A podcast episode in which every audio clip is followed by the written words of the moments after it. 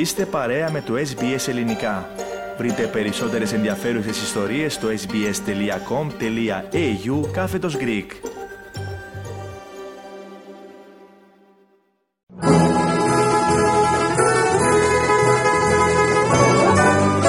Ο κόσμος των γεύσεων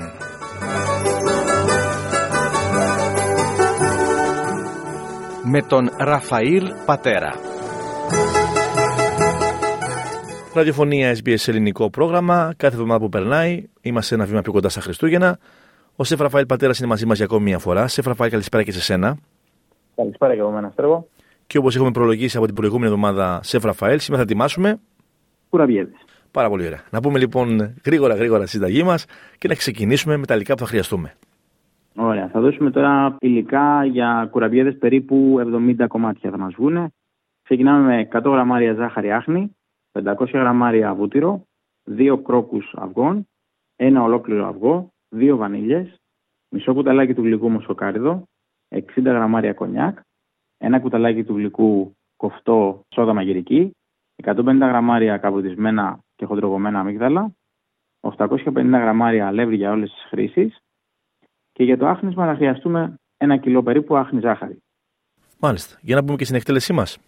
Ένα σημαντικό κομμάτι όλα τα υλικά μας πρέπει να είναι στη θερμοκρασία δωματίου. Θα ξεκινήσουμε καβουρδίζοντας τα αμύγδαλα, γιατί θα χρειαστεί να κρυώσουν. Θα απλώσουμε τα αμύγδαλά μας με τη φλούδα σε λαμαρίνα, να είναι αραιά τα αμύγδαλα μεταξύ τους και θα τα ψήσουμε για 10 λεπτά σε προθερμασμένο φούρνο στους 200 βαθμούς μέχρι να ροδίσουν ελαφρά.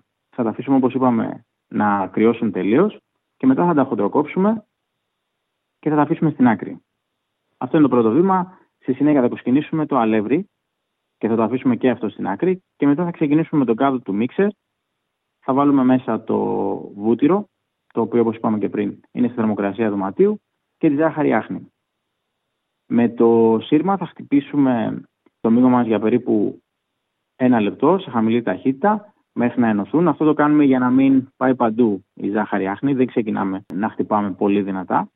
Ξεκινάμε σιγά σιγά και δυναμώνουμε σταδιακά σε δυνατή ταχύτητα και θα χτυπήσουμε το βούτυρο και τη ζάχαρη για 8 με 10 λεπτά μέχρι να ασπρίσουν και να γίνει έτσι μια λευκή κρέμα. Ενδιάμεσα στο χτύπημα σταματάμε το μίξερ και σκάβουμε λίγο τον κάδο και τα τυχώματα με μια μαλακή σπάτουλα.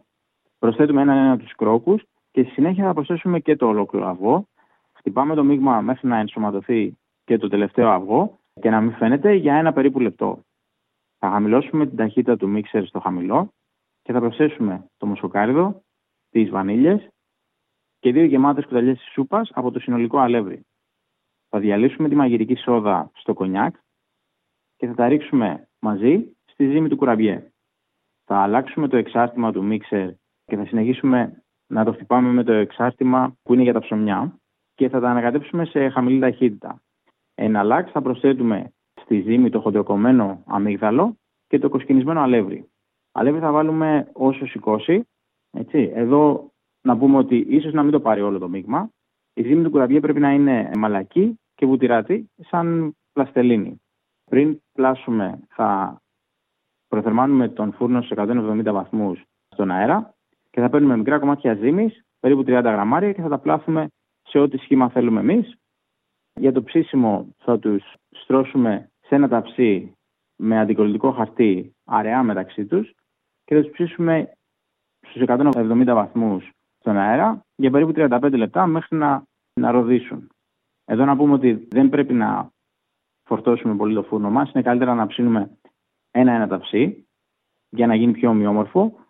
Εδώ να πούμε ότι πριν να τους αχνίσουμε θα πρέπει να είναι τελείως κρύοι και όσο τους βάζουμε στην πιατέλα τον ένα πάνω στον άλλο θα συνεχίσουμε να ρίχνουμε και άλλη ζάχαρη άχνη και να αχνίζουμε ακόμα περισσότερο και οι κουραμπιέδες μας είναι έτοιμοι.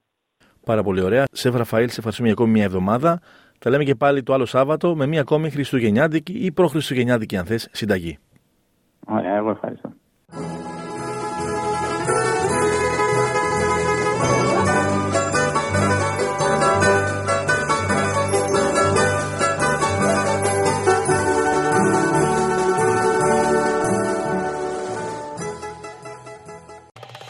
Κάντε like, μοιραστείτε, σχολιάστε, ακολουθήστε μας στο Facebook στο SBS Greek.